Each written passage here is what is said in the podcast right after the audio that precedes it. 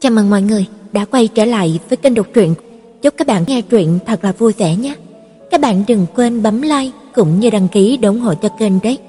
Hôm nay Ngọc Hạnh sẽ đọc tiếp phần 3 chương 15 của bộ truyện Sợi chỉ hồng xe duyên. Và bây giờ chúng ta hãy bước vào chương 15 các bạn nhé. Đến Madivet đã được mấy ngày, tất cả đều tốt, duy chỉ có đồ ăn là khiến cho tôi không có cách nào ăn được. Đồ ăn trong khách sạn phục vụ là món Tây, tuy rất là phong phú nhưng mà chẳng hợp khẩu vị của tôi. Lúc mới đầu cố ăn tạm, nhưng mà sau mấy ngày, cuối cùng tôi đã bắt đầu sùng bái sự ngược đãi tinh thần của những người phương Tây. Những thứ như thế này bọn họ có thể ăn được cả đời ư?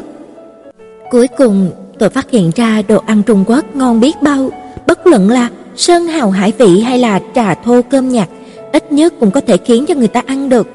Tôi nghĩ nếu như mà tôi là một con tinh tinh, vậy thì ở Maldives tôi nhất định sẽ sống vô cùng khỏe mạnh, vui vẻ, bởi vì mỗi ngày ba bữa, chủ yếu là ăn qua quả. Đáng tiếc tôi là một con người quen ăn các loại ngũ cốc, cho nên kết quả là mới có mấy ngày ngắn ngủi, tôi giảm được một cân thịt giống như là kỳ tích. Đương nhiên, tôi thực sự chẳng thích thú gì đối với công năng giảm béo này ở khách sạn, nhưng không có cách nào, không có cách nào mà. Sớm biết ẩm thực ở đây biến thái như thế này, lúc đầu tôi chẳng mang thứ gì cả, chỉ nhét một vali mì gói là được rồi. Cũng bởi vì như vậy, tôi không thể không bồi phục Giang Ly. Anh ta hình như là không thích đồ Tây, nhưng ăn vẫn rất là ngon lành. Tôi hỏi, Giang Ly, anh thích đồ ăn ở đây không? Không thích. Vậy sao anh còn ăn nhiều như vậy? Không ăn sẽ đói, đồ ngốc. Được rồi, tôi không thể không thừa nhận tư duy của một người biến thái và một người bình thường cách biệt rất lớn, tôi có thể hiểu được. Thế là tôi không để mất cơ hội hỏi anh ta, "Vậy đồ ăn tôi làm có ngon không?" "Nói ngon đi, nói ngon đi mà." Giang Ly suy nghĩ một chút, cuối cùng cho một đánh giá tương đối chung chung, không đến nổi. "Tôi à, hôm nay tôi và Giang Ly đang ngồi ăn cơm tối, điện thoại của tôi đột nhiên đổ chuông, thật là đáng ghét." Ai lại gọi cho tôi vào đúng lúc này chứ? Lãng phí tiền điện thoại của tôi. Tôi móc điện thoại ra nhìn một cái, lại là âm hồn bất tán Phương Khải. Tôi do dự một lát, tên đó gọi hết lần này đến lần khác, ý chí vô cùng kiên định, thế là tôi đành ấn nút nghe. Phương Khải, quay về anh trả cho tôi tiền phí điện thoại đó. Tiểu Yến, ra bờ biển đi. Có chuyện gì? Hôm nay là sinh nhật của cô, tôi có thứ này muốn tặng cho cô. Tôi quảng hốt nhớ ra, ai da, hôm nay là sinh nhật của tôi à, tôi cũng quên mất rồi. Đến nhanh đi, đến nhanh đi, tôi có thứ này hay muốn cho cô. Thứ gì? Anh sẽ không có lừa tôi chứ? Xem ra cô cũng chẳng đau lòng gì về phía điện thoại của mình mà. Được rồi, được rồi, tôi đến ngay đây. Nếu mà anh dám lừa tôi, hơ. Vương Khải, con người này thỉnh thoảng vẫn biết dỗ khiến cho người ta vui lòng. Loại người này trong tình huống thông thường tương đối biết làm cho con gái thích. Tôi đột nhiên nhớ hình ảnh của những miễn nữ trong lóc của anh ta. Bây giờ xem ra cũng chưa biết chừng đó thực sự là bạn gái ở các giai đoạn của anh ta. Trời ơi, nếu thật sự là như vậy, anh ta cũng có phần mạnh quá. Khi mà tôi đến bờ biển, Phương Khải đang chắp hai tay sau lưng, cười với tôi. Tôi đi đến trước mặt của anh ta, giơ tay ra nói, "Đưa đây." Sau đó, Vương Khải lấy từ phía sau ra một thứ khiến cho tôi cảm động đến mức mà hồ đồ. Mì ăn liền, mì ăn liền à? Mì ăn liền là món mà tôi vô cùng nhớ mong. Lúc này chiếc bát màu đỏ kinh điển của mì bò kia đang bốc khói nghi ngút trước mặt tôi. Tôi chạy đến cướp lấy, tặng một cái mỉm cười thật lớn nói cảm ơn. Không đợi cho phương Khải trả lời, tôi ngồi xuống bãi cát bắt đầu hút xồm xoạt. Ông trời ơi, ngon quá đi mất. Cái dạ dày này phải chịu đựng sự đại ngộ, cho cái thứ linh tinh mấy ngày của tôi cuối cùng cũng được an ủi một chút. Có lẽ tướng mạo tôi ăn khiến cho Vương Khải kinh hãi, anh ta đứng im lặng bên cạnh tôi hồi lâu rồi bắt đầu nói: "Cô ăn chậm chút, nghẹn đó." Tôi giận cắm cúi ăn. "Cái này tôi mua cho một người khác với giá cao, thế nào, cảm động không?" Tôi vẫn im lặng ăn. "Tôi ở trong phòng nấu mì cho cô, đây là vi phạm quy định, thế nào, cảm động không chứ?" Tôi vẫn lẳng lặng mà ăn. Vương Khải chân hững, tôi húp hết sạch nước mì, vì Vương Khải một mực ngăn lại cho nên tôi không liếm cái bát kia. Tôi vỗ vỗ bụng, cảm giác thỏa mãn vô cùng nói: "Cảm ơn anh nhé." Vương Khải hiếm khi dịu dàng một lần, anh ta ngồi xuống bên cạnh tôi, nở nụ cười nói: "Cô vui là được rồi." Nói không cảm động là giả, con gái đều là động vật đa sầu đa cảm, giao tình của tôi và Vương Khải cũng chẳng có sâu đậm gì, mà anh ta lại nhớ đến ngày sinh nhật của tôi, hơn nữa còn biến ra một bát mì ăn liền dỗ tôi vui. Tuy tôi biết mục đích của anh ta thực sự chẳng tốt đẹp gì, nhưng mà trong lòng tôi vẫn rất là ấm áp. Đương nhiên, cảm động thì chỉ là cảm động, nguyên tắc cần kiên trì vẫn phải kiên trì. Thế là tôi giữ đúng đạo nghĩa, kéo cái móng vuốt của anh ta đặt trên vai tôi ra. Tôi vô cùng hung dữ trách móc. "Tiểu tử, một bát mì ăn liền đã muốn chiếm lão nương à?" Vương Khải mặt dày, xoa xoa tay, cười nói: "Vậy cô nói đi, phải thế nào mới được?" Hay, suýt chút nữa bị anh ta lừa vào trong rồi. Tôi rút đầu ra, xua xua tay nói: "Thế nào cũng không được, đây là nguyên tắc, vấn đề nguyên tắc có biết không?" Vương Khải nghĩ một lát nói: "Chuyện này dễ xử mà, hay là cô ly hôn trước, sau đó đi ra khỏi quỹ đạo nhỉ?" Anh ta cho rằng vấn đề nguyên tắc của tôi là phải trung thành với hôn nhân ư? Trung thành cái đầu quỷ anh ta ấy. Còn cái kiến nghị dở hơi này của anh ta nữa, cũng may mà anh ta có thể có mặt dày mà nói ra. Tôi xích xích ra ngoài, vô cùng khinh bỉ nói, anh dùng cái cách này để quỷ quại của bao nhiêu gia đình rồi.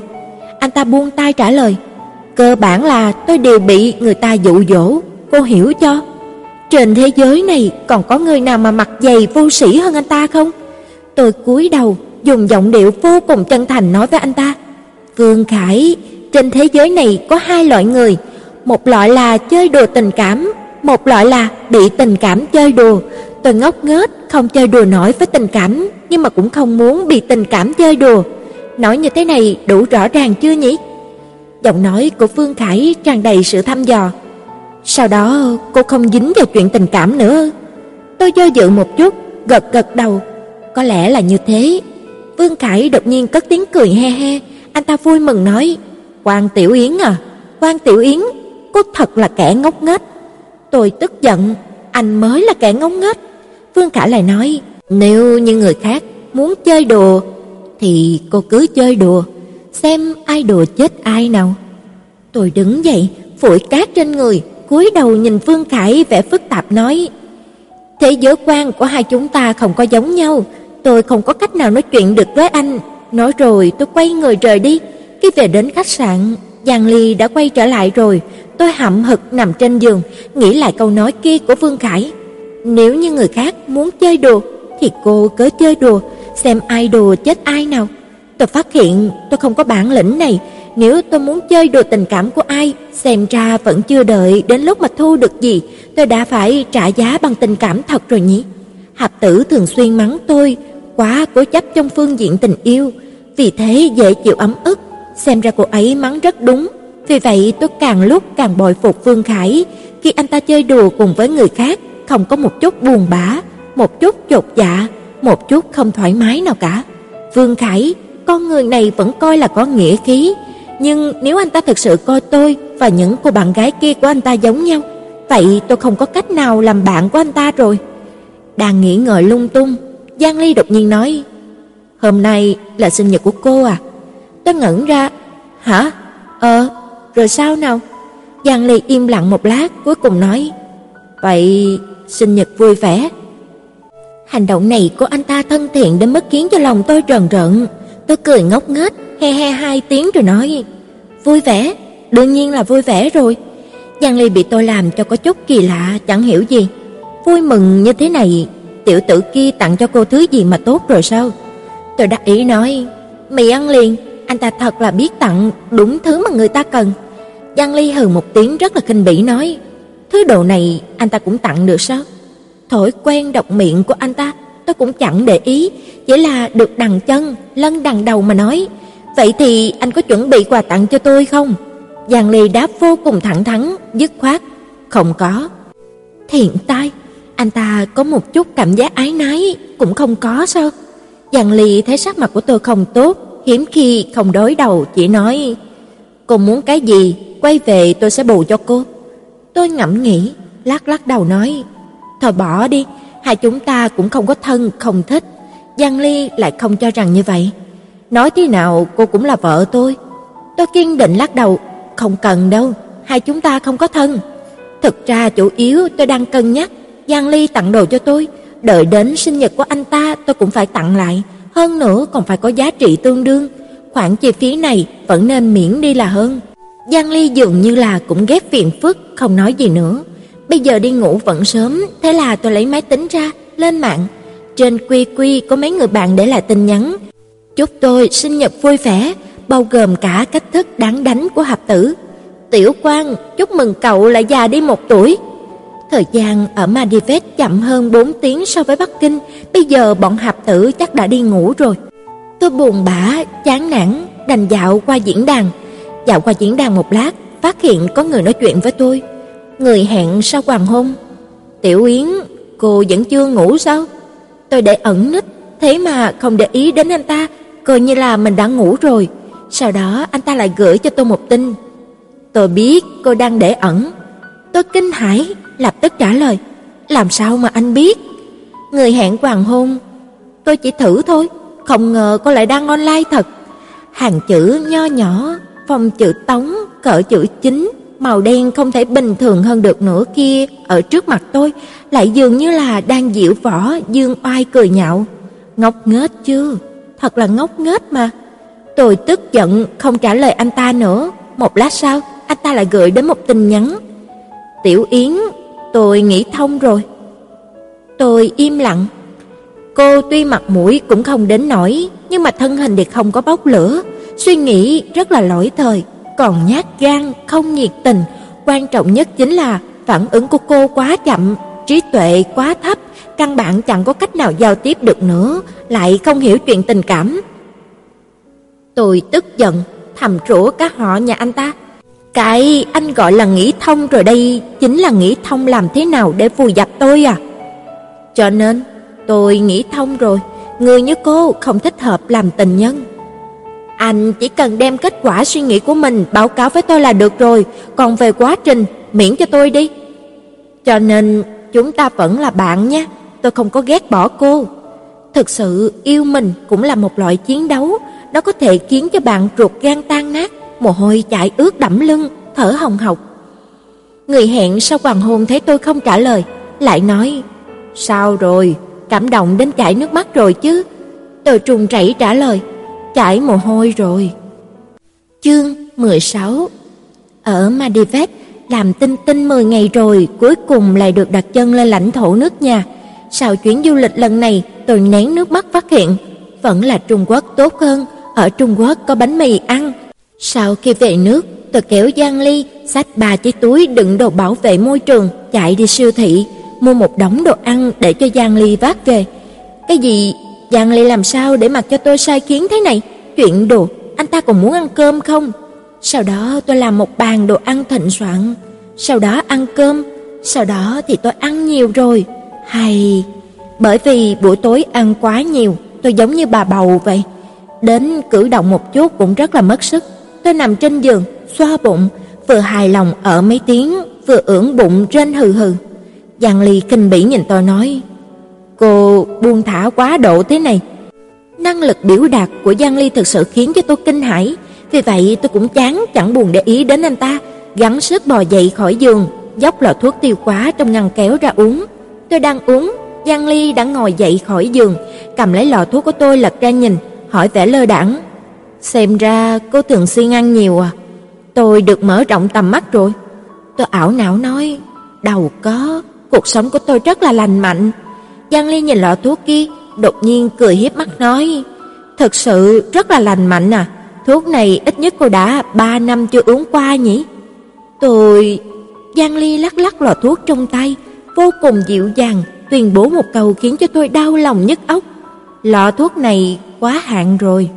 Tôi kinh hãi cướp lấy lọ thuốc xem, thiện tai, thật sự là thật sự là nhà dại dột lại còn gặp mưa đêm, giờ phải làm gì đây? Lẽ nào phải phát bụng đi bệnh viện, bảo bác sĩ mình đầu tiên là ăn nhiều cơm quá, sau đó thì uống nhầm thuốc, mất mặt quá. Tôi do dự một lát hỏi Giang Ly, anh nói xem tôi có cần đi bệnh viện không? Giang Ly cần nhắc một chút trả lời, chắc là không cần đâu. Tôi lập tức gật đầu biểu thị tán đồng. Đúng đúng đúng, tôi cũng nghĩ như vậy. Sau đó Giang Ly nói tiếp, chỉ cần nôn toàn bộ các thứ trong bụng ra là được rồi. Không cần đi bệnh viện, chỉ cần nôn toàn bộ các thứ trong bụng ra là được. Đây là chủ ý quỷ quái gì vậy? Tôi cảm thấy Giang Ly đang cười trên sự đau khổ của người khác, thế là chẳng để ý đến anh ta nữa, lật người nằm ra giường. Vẫn là đi ngủ thôi, đồ ăn có nhiều hơn nữa, một buổi tối cũng đã tiêu quá đủ rồi. Giang Ly dùng gối đắp lên đầu tôi, hoàn toàn không muốn cho tôi ngủ. Anh ta nói, tôi không muốn ngày mai vừa sáng sớm đã phải cõng cô đi bệnh viện. Tôi gắng sức lật người, không nhẫn nại nói, không cần anh phải lo. Giang Ly thông thả nói, lần trước cô ngủ như chết ra đó, vẫn chẳng phải là tôi ôm cô đi sao, nặng hơn cả lợn. Câu nói cuối cùng của Giang Ly khiến cho tôi tức giận triệt để. Anh nói ai? Ai là nặng hơn cả lợn? Tôi nhanh chóng đứng lên khỏi giường, lấy chiếc chăn trên người chặn vào Giang Ly, sau đó đá anh ta hai cái, còn chưa đợi cho anh ta phản ứng, tôi liền nhảy xuống giường, chạy ra ngoài, đến dép cũng chẳng thèm đi. Tôi chạy vào phòng tắm, nôn khan vào bồn vệ sinh rất lâu, đáng tiếc là không có cảm xúc để nôn ra. Thế là tôi học kiểu như là trong tiểu thuyết, thò ngón tay trỏ vào miệng sờ móc lung tung, cũng chẳng có tác dụng, ngược lại còn biến thành bộ dạng giống như là bệnh nhân tâm thần, cắn ngón tay đến chảy nước miếng. Tôi đang bận nên là không đề phòng có người từ phía sau vỗ một cái vào vai tôi. Tôi giật thót, suýt chút nữa bị sặc nước miếng. Tôi thu ngón tay lại, lao lao nước miếng trên miệng, vẫn lơm khơm, nói với Giang Ly, "Anh tránh xa ra chút, cảnh tượng này rất là bạo lực." Giang Ly lại chẳng tránh ra xa chút nào mà còn ở phía sau tôi, chọc tôi cười nói, "Cô còn có thể ngu hơn một chút nữa được không?" Tôi đang muốn phản bác một chút, bảo anh ta thứ này cùng với trí tệ chẳng có liên quan, đơn giản chỉ là vấn đề kinh nghiệm. Lúc này, Giang Ly lấy một tay kéo cổ tôi, anh ta, anh ta muốn làm gì? Tôi chưa kịp phản bác, Giang Ly đã nói, há miệng ra. Tôi ngoan ngoãn làm theo. Giang Ly đưa tay còn lại, duỗi hai ngón tay thò sâu vào miệng của tôi. Tôi trùng mình một cái, cắn ngón tay của mình thôi đã đủ mất mặt rồi, lúc này còn phải cắn ngón tay của người khác, điều này bảo tôi làm sao mà chấp nhận đây, làm sao chấp nhận đây? Giang Ly dường như là cũng rất là khó chịu, anh ta không nhẫn nại nói: "Cô đừng có cắn tôi, lưỡi cũng đừng có cử động bừa bãi, căng thẳng gì chứ, có phải tôi giết cô đâu." Tôi ngoan ngoãn cúi đầu, mặc cho anh ta giày vò, vừa phối hợp với anh ta, vừa nghĩ, có phải anh ta nên rửa tay trước không? Giang Ly duỗi ngón tay vào sâu trong vòm miệng của tôi, ấn nhẹ vào cuốn lưỡi, sau đó nhanh chóng rút tay ra. Tôi còn chưa kịp phản ứng được là có chuyện gì đang xảy ra thì đã không khống chế được, trong chốc lát nôn sạch ra ngoài. Giang Ly vừa nhẹ nhàng vỗ vào lưng tôi, vừa ghê tởm tự nói với mình, thật là buồn nôn. Trong lòng tôi bất mãn cào nhào anh ta, anh mới là buồn nôn, anh còn buồn nôn hơn cả cả nhà vệ sinh nữa. Tuy nôn là một việc rất là khổ sở nhưng mà bụng dạ thực sự dễ chịu hơn rất nhiều, hơn nữa không cần lo lắng vì uống nhầm thuốc mà trúng độc nữa. Sau khi mà tôi nôn xong, xả sạch bồn vệ sinh rồi đến bên bồn rửa mặt, Giang Ly cũng đến một bên, một bên bồn rửa mặt khác rửa tay. Sau khi mà rửa xong, tôi ngẩng đầu muốn nói cảm ơn Giang Ly một tiếng. Ai biết được vừa nhìn thấy mặt của Giang Ly, tôi liền phát hiện ra một sự kiện vô cùng ly kỳ. Kỳ lạ thật, mặt của Giang Ly lại đỏ rồi. mà anh ta vốn dĩ là màu trân châu, bây giờ phủ lên một lớp màu hồng phấn nhạt. Ôi trời, kinh khủng quá. Nếu tôi là gay thì đã nhào vào anh ta rồi. Tôi nuốt nước miếng, hai mắt sáng ra, nhìn Giang Ly nói: "Anh, anh mặt anh sao lại đỏ lên rồi?" Giang Ly quay mặt lại, không thoải mái nói: "Còn không biết ngại mà nói tôi, phiền cô tự soi gương lại nhìn xem bộ dạng của cô bây giờ đi." Tôi quay người nhìn mình trong gương, nhất thời xấu hổ vô cùng. Lúc này cô gái trong gương, khuy đầu tiên của áo ngủ đã tuột ra rồi, trước ngực hở ra một mảng cảnh xuân, bởi vì lúc nãy nôn ọe, bây giờ hai má của cô ấy đỏ ửng, mắt ngấn nước, hơi thở có chút gấp gáp. Tôi vội cài quy áo, lấy lại nhịp thở bình thường để quá giải sự ngượng ngập. Tôi cố làm ra vẻ trấn tĩnh, đùa với Giang Ly. Anh có phải là loại khí chất đàn ông nào đó trên người tôi hấp dẫn rồi không? Khi mà còn nhỏ, tôi vẫn luôn bị người ta đuổi theo nó là một cô gái nam tính đó. Giang Ly không để ý đến tôi, mặt không có cảm xúc, quay người đi ra khỏi nhà vệ sinh. Tôi đi phía sau anh ta, lại nói, hay là bản thân của anh có hứng thú với phụ nữ? Trời ơi, vậy tôi chẳng phải là bị nguy hiểm rồi sao? Giang Ly đột nhiên quay người, nhìn từ trên cao xuống nói: "Tôi sợ cô mê sắc vắt cuồng mà xâm phạm tôi." Tôi chưng hững, có phải là tất cả đàn ông đều tự yêu mình đến phát cuồng không? Mấy ngày vừa rồi tôi bận một việc khác, tìm việc. Tôi và Giang Ly tuy kết hôn, nhưng bây giờ vẫn là ai sống đời của người đó. Đương nhiên tôi không thể tiêu tiền của anh ta mãi, mặc dù anh ta không để ý, tôi cũng sẽ để ý. Dù gì đối với tôi, sống dựa vào đàn ông là một cuộc sống cực đoan, không có cảm giác an toàn. Tìm công việc cũng giống như là tìm chồng, là vấn đề lựa chọn toàn diện, nhiều góc độ. Sau khi tôi được phỏng vấn ở mấy công ty, cuối cùng hoặc là bởi tôi không hài lòng, hoặc là bởi công ty của người ta không hài lòng, đến giờ vẫn chưa tìm được công việc thích hợp. Thế là một hôm nào đó, tôi tố khổ với Phương Khải trên mạng, nói bây giờ tìm công việc sao mà khó khăn như vậy. Lúc đó, Phương Khải rất là khí thế trả lời tôi: "Phó tổng giám đốc của công ty chúng tôi đang thiếu một chân thư ký, nếu cô không để ý thì đến đi." Tôi nói: "Công ty của các anh làm gì? Chuyện phi pháp tôi không có làm đâu." Công ty quảng cáo ít ít ít, có chuyện phi pháp thì cũng chẳng đến lượt mà cô làm. Phó tổng giám đốc của bọn anh nhân phẩm như thế nào? Nhân phẩm không tồi, ít nhất sẽ không có chủ ý với cô. Tôi, đây là lời gì chứ? Trước đây cô từng làm thư ký chưa nhỉ? Đừng có làm tôi mất mặt. Tôi làm thư ký 3 năm rồi, đã hài lòng chứ? Tôi nói sự thật. Ông chủ trước đây của cô là ai? Có ý đồ với cô không? Lại thế rồi. Không có, bà ấy là phụ nữ, không có ý đồ với thiết bị phần cứng của tôi. Phương Khải gửi đến một biểu tượng cười ha ha. Tôi lại nói, vậy thì tôi cần phải chuẩn bị trước không? Ở chỗ của tôi có chút tư liệu cơ bản của công ty, cô xem nó là được rồi, những thứ khác không cần chuẩn bị. Nói xong anh ta chuyển cho tôi một tiệp văn kiện. Cảm ơn, vậy tôi có cần phải đi phỏng vấn không? Cô muốn phỏng vấn thì phỏng vấn, không thành vấn đề. Đây là logic gì thế? Tôi đương nhiên là không muốn rồi. Vậy ngày mai cô đi làm nhé. Trên tư liệu có địa chỉ và số điện thoại của công ty chúng tôi. Khi mà cô đến nói với Lệ Tân là cô là thư ký mà phó tổng giám đốc mới tuyển, thế là được rồi. Anh có phải là tổng quản lý nguồn nhân lực của công ty các anh không? Một câu nói đã có thể để cho tôi làm thư ký của phó giám đốc à? Có phải bây giờ cô bắt đầu sùng bái tôi rồi không? Có chút. Vương Khải là gửi đến một biểu tượng cười ha ha. Được rồi, được rồi. Hôm nay tôi rất là quải, ngủ đây. Bye bye. Bye bye. Có lẽ bởi vì niềm vui bất ngờ làm cho mụ mẫm nên là tôi không có cân nhắc xem vì sao Vương Khải bình thường đều rất là khó dứt ra, hôm nay lại vội vã ao như thế này. Chương 17. Công ty quảng cáo XXX quy mô không nhỏ, trong giới quảng cáo cũng có chút địa vị. Đương nhiên, những điều này đều viết trong phần giới thiệu tóm tắt của công ty, cụ thể tình hình như thế nào thì tôi cũng không biết, dù gì theo buổi này nói dối không phạm pháp, chỉ cần da mặt của bạn dày, bạn có thể tùy ý bịa đặt. Nhưng nhìn vào phần tóm tắt của công ty này hồi lâu, càng xem càng thấy quen, cuối cùng phát hiện hóa ra tập đoàn nắm giữ công ty này lại là tập đoàn Nam Tinh. Tôi đã từng mua cổ phiếu của tập đoàn này, kỳ đó là vì hạp tử khuyến khích, sau này phát hiện lại còn tăng giá, hơn nữa tăng không ít, bởi vì cổ phiếu thuộc tập đoàn Nam Tinh này thu lợi lớn nhất, cho nên ấn tượng cũng sâu sắc một chút. Thế là trong chốc lát, tình cảm của tôi đối với công ty quảng cáo XX này như là ngồi trên tên lửa, bay thẳng lên cao. Người bình thường đều như vậy, ai mang đến lợi ích cho bạn thì bạn sẽ nhìn họ thuận mắt, đương nhiên trừ tài sản bất nghĩa ra.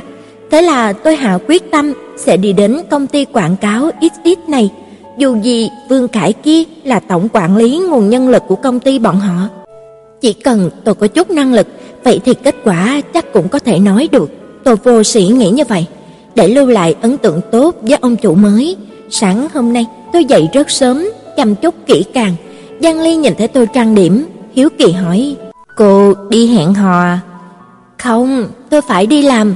Lão nương cuối cùng cũng ca hát rồi giải phóng nông nô, không cần làm đầu bếp kim bảo mẫu của Giang Ly nữa. Đáng vui mừng, đáng vui mừng mà. Giang Ly kinh thường nói: "Cô ở nhà đi, tôi trả cô tiền lương." Sao? Ai mà thèm chứ? Tôi nghênh ngang, kiêu ngạo ngẩng cao đầu nói, là một cô gái thời đại mới, người phụ nữ mạnh mẽ mới là mục đích cuối cùng của tôi, hãy hiểu cho tôi. Ngữ khí của Giang Ly càng thêm vẻ kinh thường. Cô có thể là một người phụ nữ thành công đã không dễ dàng rồi, còn là người phụ nữ mạnh mẽ nữa sao? Tôi tức giận, ai không thành công, tôi rất là nữ tính đấy. Vô vị, dù gì khi mà còn nhỏ bị người ta đuổi ở phía sau gọi cô là cô gái nam tính là chẳng phải là tôi. Giang Ly nói không thèm để ý đến tôi nữa, đi vào trong bếp. Này này, đó là cái con nhỏ, được chưa nào? Tôi phát hiện mình thật sự có tiềm năng đào bới, luôn đào bới để mà chôn mình xuống. Sau đó Giang Ly sẽ ở bên cạnh thuận thế dẫm thêm hai nhát, thảm quá. Đương nhiên, Giang Ly cũng không có đắc ý được lâu, anh ta đi một vòng trong bếp rồi phẫn nộ mà xông ra ngoài, đến trước mặt tôi nói: "Bữa sáng đâu?" Tôi không để ý đến anh ta, thừa lời, chuyện này còn chưa nhìn ra sao? Tôi cả buổi sáng ngủ dậy bận, ai mà hơi sức đâu mà hầu hạ anh. Giang Ly không chấp nhận nói, cả một buổi sáng cô chỉ có tô trát khuôn mặt của mình thế này ư? Tôi cảm thấy thành tích ngữ văn của Giang Ly khi mà đi học nhất định còn tệ hơn cả tôi. Trang điểm đẹp đến miệng của anh ta lại thành tô trát, thật là kinh dị. Bởi vì tâm trạng tốt, tôi không so đo với anh ta, thu dọn một chút, đi ra ngoài. Hễ nghĩ đến bộ dạng u buồn của Giang Ly, tôi liền thích thú, không có cách nào. Một người bị ức hiếp quen rồi, luôn muốn đòi lại một chút vốn nhỉ? Cần nhắc đến việc tôi là do Vương Khải giới thiệu, tôi định tìm Vương Khải trước, đến khi đó bảo anh ta đưa tôi đi gặp phó tổng giám đốc của anh ta, ít nhiều cũng có thể tiếp thêm sức mạnh cho tôi, có người quen dễ làm việc hơn. Tôi đến trước bàn tiếp tân của công ty quảng cáo XX, nói với cô gái trực quầy, tôi đến tìm tổng quản lý nguồn nhân lực các cô. Cô gái kia lịch sự cười với tôi nói, "Xin hỏi cô là cô Quan Tiểu Yến phải không ạ? Mời cô đi theo tôi, Vương phó tổng đang đợi cô." Tôi gật đầu tự nhiên với cô ấy, sau đó cùng cô ấy đi vào thang máy. Cô gái lễ tân đưa tôi đến cửa của một phòng làm việc, nhìn chữ viết của tấm biển treo cửa, phó tổng giám đốc. Tôi nghĩ trong lòng, con người của Vương Khải này thật là chu đáo. Thế là tôi vui mừng đi vào trong, vốn cho rằng có thể nhìn thấy bóng dáng của Vương Khải ở trong phòng làm việc, nhưng mà đợi khi mà tôi đi vào trong mới phát hiện cả phòng làm việc chỉ có một người. Lúc này người kia đang ngồi trước bàn làm việc, đọc báo. Tôi hắn giọng, đi lên phía trước lễ phép nói, Phó Tổng, xin chào, tôi là thư ký của ông, Hoàng Tiểu Yến. Người kia từ từ hạ tờ báo xuống, lộ ra khuôn mặt.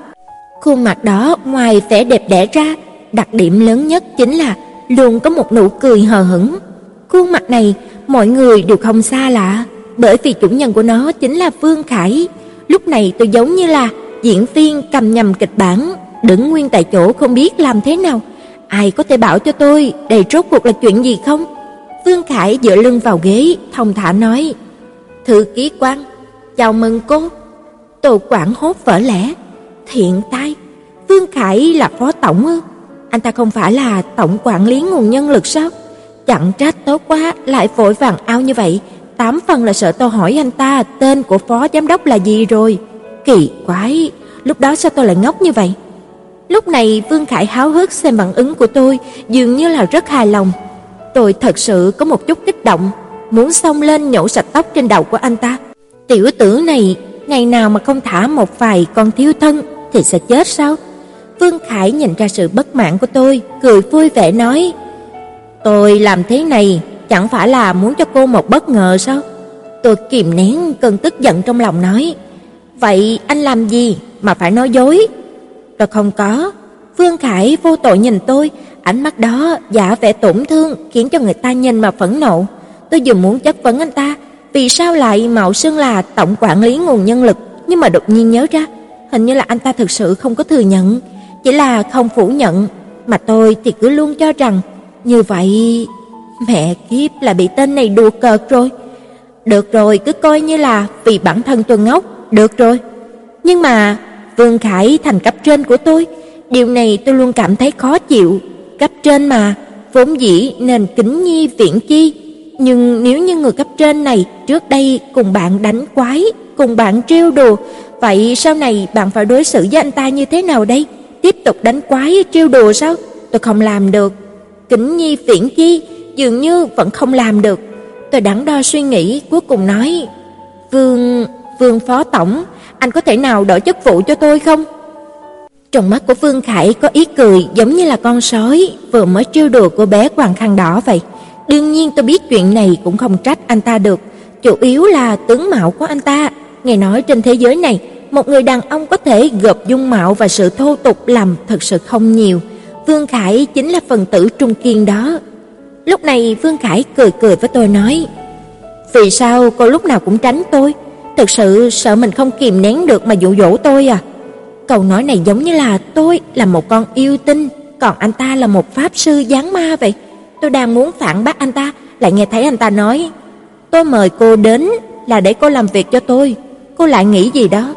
Từ biểu hiện của anh ta khi mà nói câu này, tôi thật sự nhìn không ra là anh ta đang giả vờ nghiêm túc hay là nghiêm túc thật sự. Nhưng vừa nghĩ đến khi mà ở mà đi vét, anh ta nói với tôi lý luận, nghĩ thông rồi của anh ta, tôi liền thư thái thoải mái. Xem ra, đàn ông dung tục như Vương Khải ở phương diện công việc vẫn là rất tích cực, rất trong sáng, điểm này khiến tôi phải lau mắt mà xem rồi. Thế là tôi thu hồi lòng tiểu nhân của mình lại nói, "Vương phó tổng, sau này tôi là thư ký của anh rồi." Vương Khải cười hiếp mắt, gật gật đầu vẻ hài lòng. Mặt dày mặt kể, thư ký tôi đây, sáng hôm nay làm việc cũng không tồi. Thật sự muốn làm tốt công việc của thư ký cũng không phải là khó. Đương nhiên, nếu như bạn buộc phải làm việc rất tốt, kết quả là rẽ sang một hướng khác.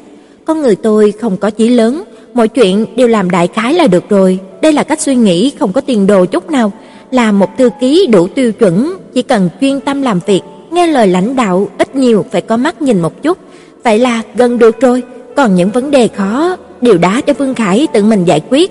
Nói trắng ra, trời sinh tôi ra là kẻ vất vưởng, nhớ lại những lời sáng nay nói với Giang Ly, muốn làm một người phụ nữ mạnh mẽ, tự mình cũng cảm thấy xấu hổ. Rất nhanh đã đến trưa rồi, buổi trưa có một tiết mục rất là vui vẻ, đó chính là ăn cơm. Trong công ty quảng cáo XX có phòng ăn cho nhân viên, theo như phương Khải nói, đồ ăn cũng khá được. Thế là anh ta lấy danh nghĩa đón nhân viên mới, chuẩn bị mời tôi ăn cơm ở nhà ăn của nhân viên. Chúng tôi chọn mấy món rồi tìm chỗ ngồi trong phòng ăn, điều khiến cho tôi cảm thấy kỳ quái là xung quanh luôn có những ánh mắt chiếu về phía của chúng tôi. Đương nhiên, tôi chỉ là hạng vô danh tiểu tốt, cùng lắm chỉ là có thể làm nên. Vậy thì ánh mắt của những người này chắc là tập trung vào Vương Khải. Tôi rất hiếu kỳ bèn hỏi: "Vì sao mọi người luôn nhìn anh thế? Anh là sinh vật ngoài hành tinh à?" Vương Khải cười nói: "Có lẽ là bởi vì tôi đẹp trai quá đó." Trình độ vô sĩ của phương Khải trước đây tôi đã lĩnh giáo qua rồi, cho nên cũng không để ý lắm, tiếp tục nói: "Vậy những người đàn ông kia vì sao cũng nhìn anh? Lẽ nào công ty của anh thật sự là đại bản doanh của những người đồng tính?" Vương Khải lộ ra một nụ cười khổ hiếm thấy, thật sự không hiểu được suy nghĩ của hữu nữ các cô, đồng tính có ý nghĩa như vậy sao? Nói với anh bao nhiêu lần rồi, tôi không phải là hữu nữ, để tránh hiềm nghi, Vương Khải là giải thích, tôi rất ít đến đây ăn cơm, hôm nay đến có lẽ bọn họ cảm thấy rất là kỳ quái. Hóa ra là vậy, vậy bình thường anh ăn ở đâu? Tôi cảm thấy câu hỏi này vừa nhắc đến, chắc chắn anh ta sẽ trả lời. Đều có người đẹp chuyên trách mang cơm đến phòng làm việc cho tôi. Ôi, như vậy thì chắc tôi chưa ăn cơm đã nôn rồi. Tôi gắp một miếng thịt nếm thử, cũng được. Vương Khải không động đũa, nhìn tôi nói, "Sao nào, mùa vị không tồi chứ?" "Cũng được, kém hơn nhiều so với tôi làm." Tôi thừa nhận tôi đang nói khoác, đồ ăn mà tôi làm cũng chỉ thế này thôi, dù gì chỉ là đùa thôi mà, Vương Khải cũng sẽ chẳng tin. Vốn dĩ ở trước mặt của lãnh đạo, khoa trường như thế này là không đúng, nhưng mà với Vương Khải, tôi thật sự rất là khó coi anh ta là lãnh đạo. Ban đầu anh ta là bạn trên mạng của tôi, sau đó phát triển thành bạn tôi, bây giờ thành cấp trên của tôi. Tôi muốn cải chính một chút thái độ của mình, ai biết được người này từ trước đến nay không coi mình là cấp trên, muốn nói gì thì nói. Kịch hay, phải có hai người cùng diễn, bây giờ anh ta muốn bãi công, bạn nói xem, tôi có thể độc diễn không? Tôi diễn cũng chẳng có ai xem, cho nên bây giờ tôi và anh ta vẫn giống như là lúc mới quen ở Madivet. Nên nói công nhận cảm giác này rất là quen thuộc. Vốn cho rằng Vương Khải sẽ thẳng thừng phản kích tôi, nhưng mà không ngờ anh ta chỉ cười nhạt nói, "Thực sự muốn nếm thử đồ ăn cô làm." "Vậy thì anh cứ muốn nhé, dù gì tôi cũng không làm cho anh ăn." Dạng lì kia đã đủ dày vò người ta rồi, thêm Vương Khải nữa, tôi còn sống nổi không? Vương Khải thấy tôi không nói, lại hỏi: "Chồng cô nhất định thường xuyên ăn cơm cho cô làm nhỉ? Anh ta thật là có phúc." Tôi lắc lắc đầu nói: "Phải xem anh ấy có dỗ cho tôi vui được không? Đây không nói là nó khoát nhỉ, mọi người cùng có lợi mà." Vương Khải hứng thú hỏi: "Vậy anh ta dỗ cô thế nào?" Tôi thực sự không có mặt mũi nào mà nói cho anh ta biết, điều kiện tôi làm cơm cho Giang Ly là anh ta phải ngủ cùng tôi. Đương nhiên, lời này nếu nói ra vào cái đầu óc người khác, đặc biệt là trong đầu của người như Vương Khải đây, chắc chắn sẽ biến thành ý khác. Thế là tôi đành chuyển đề tài. Vương phó tổng, vì sao thời kỳ trước của anh lại nghỉ việc, có phải là bị anh ức hiếp không? Vương Khải lắc lắc đầu trả lời, là tôi cho cô ta tự chức. Toát mồ hôi, dường như lại là câu hỏi không nên hỏi rồi, ăn cơm thôi, ăn cơm. Sau đó Vương Khải nói một câu làm tôi xích nữa thì đang ăn cơm mà nghẹn chết. Anh ta nói: "Thư ký kia xinh đẹp quá, ảnh hưởng đến công việc của tôi." Sau đó, anh ta liền tìm một người xấu sao? Sau đó, anh ta liền tìm tôi à? Ông trời ơi, có người mặt trơ thế này chứ. Chương 18 Vì để báo đáp Vương Khải giúp tôi tìm được công việc mới, tôi quyết định mời anh ta ăn tối cùng tôi. Vương Khải nói gần đây có một chỗ có món cá không tồi, sau đó còn ý tứ sâu xa nói với tôi rằng ăn cá thì bổ trí não. Tôi coi như là nhìn ra rồi, tiểu tử này và Giang Ly giống nhau, lấy việc đàn áp tôi làm niềm vui. Đương nhiên, bởi vì tôi là một người tương đối khiêm tốn, cho nên anh ta nói cái gì thì là cái đó. Vương Khải lái xe chở tôi đi, vòng qua, vòng lại, điều này khiến tôi không kìm được, nảy sinh cảm giác Chúng tôi không phải là đang tìm tiệm ăn, mà là đang tìm cao thủ võ lâm. Cuối cùng cũng nhìn thấy cửa tiệm cực kỳ không bắt mắt kia, tôi coi như là thật sự phục Dương Khải, chỗ hẻo lánh như thế này, anh ta làm sao mà tìm được chứ? Vương Khải nói không hề giấu giếm. Bạn gái trước của tôi đưa tôi đến đây, cảm thấy đồ ăn ngon nên là ghi nhớ thôi. Tôi phát huy lòng hiếu kỳ của mình. Anh đến đây mấy lần rồi? Vương Khải một lần. Rất tốt, Đến một lần đã có thể nhớ đường rất rõ, cảm giác phương hướng của người này thực sự không tồi. Nếu là tôi được người ta dẫn đến đây, bỏ tôi lại đây, tôi cũng chẳng biết đường mà về. Sau đó tôi nói thắc mắc thứ hai trong lòng. Anh còn nhớ tên người bạn gái đó không? Vương Khải ngẫm nghĩ một chút, cuối cùng thì lắc đầu nói, không nhớ được. Xem đi xem đi, đây chính là bộ mặt thật của đàn ông, Địa điểm phức tạp thế này còn nhớ được, nhưng mà ngay đến cái tên của một người lại nhớ không ra. Vương Khải nhìn thấu những điều tôi nghĩ, cười cười nói: "Tôi và cô gái đó yêu nhau trong hòa bình, chia tay trong hòa bình, không ai có lỗi với ai. Trong thế giới này không phải ai cũng có đầu óc chết tiệt giống như cô đâu." Tôi ngẩn ra, anh ta nói tôi đầu óc chết tiệt à?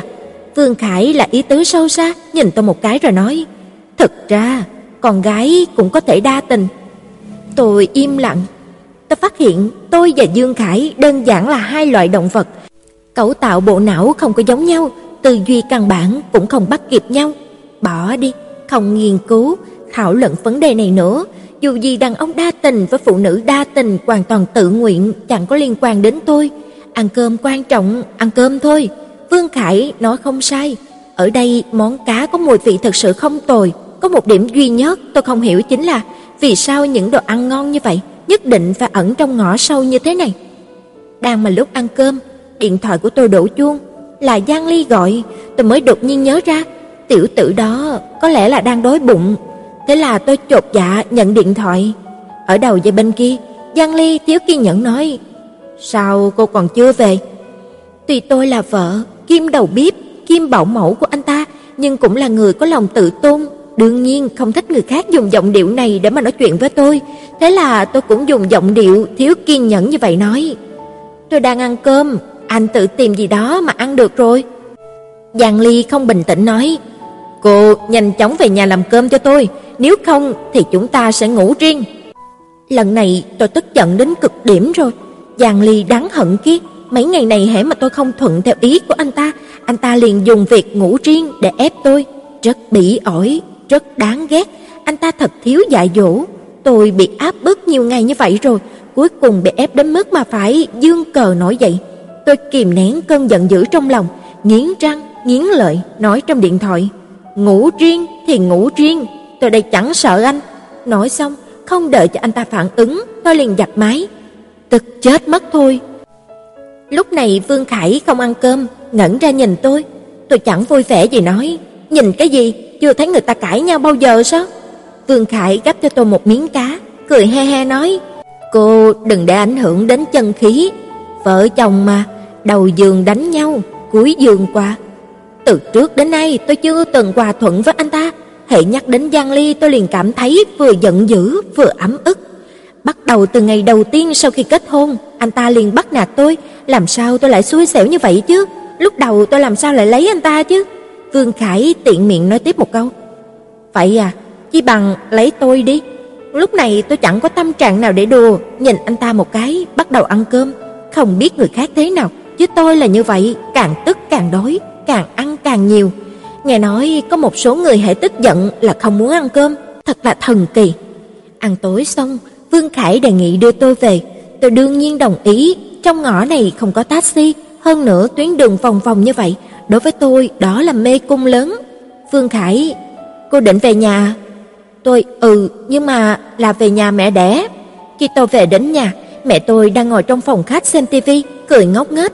Bà vừa nhìn thấy tôi, động tác đầu tiên là phéo đùi, xác định mình không phải là đang bị áo giác, rồi bật dậy khỏi sofa, chạy đến trước mặt tôi, dường như là sắp nước mắt lưng tròng. Còn nha đầu này, tại sao chưa nói tiếng nào đã chạy về rồi?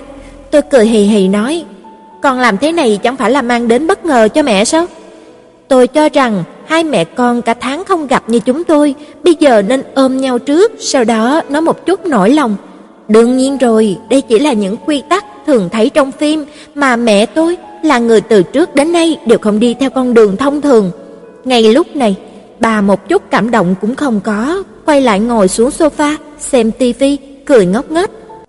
Thế là con gái đẻ của bà cứ như vậy bị xem thường một cách qua lệ. Tôi u ám đi đến chỗ ngồi bên cạnh bà, kéo cánh tay bà làm nũng. "Mẹ, con về nhà mẹ không vui sao?" Mẹ tôi nói một câu đã bóc mẻ được bản chất của tôi. Đột không có lương tâm như con, nếu không phải là cãi nhau với Giang Ly, còn có tự nhiên trả về đây không? Tôi vừa cảm phục mẹ tôi sao đột nhiên Gia Cát Lượng nhập thân, vừa thấy ái nái.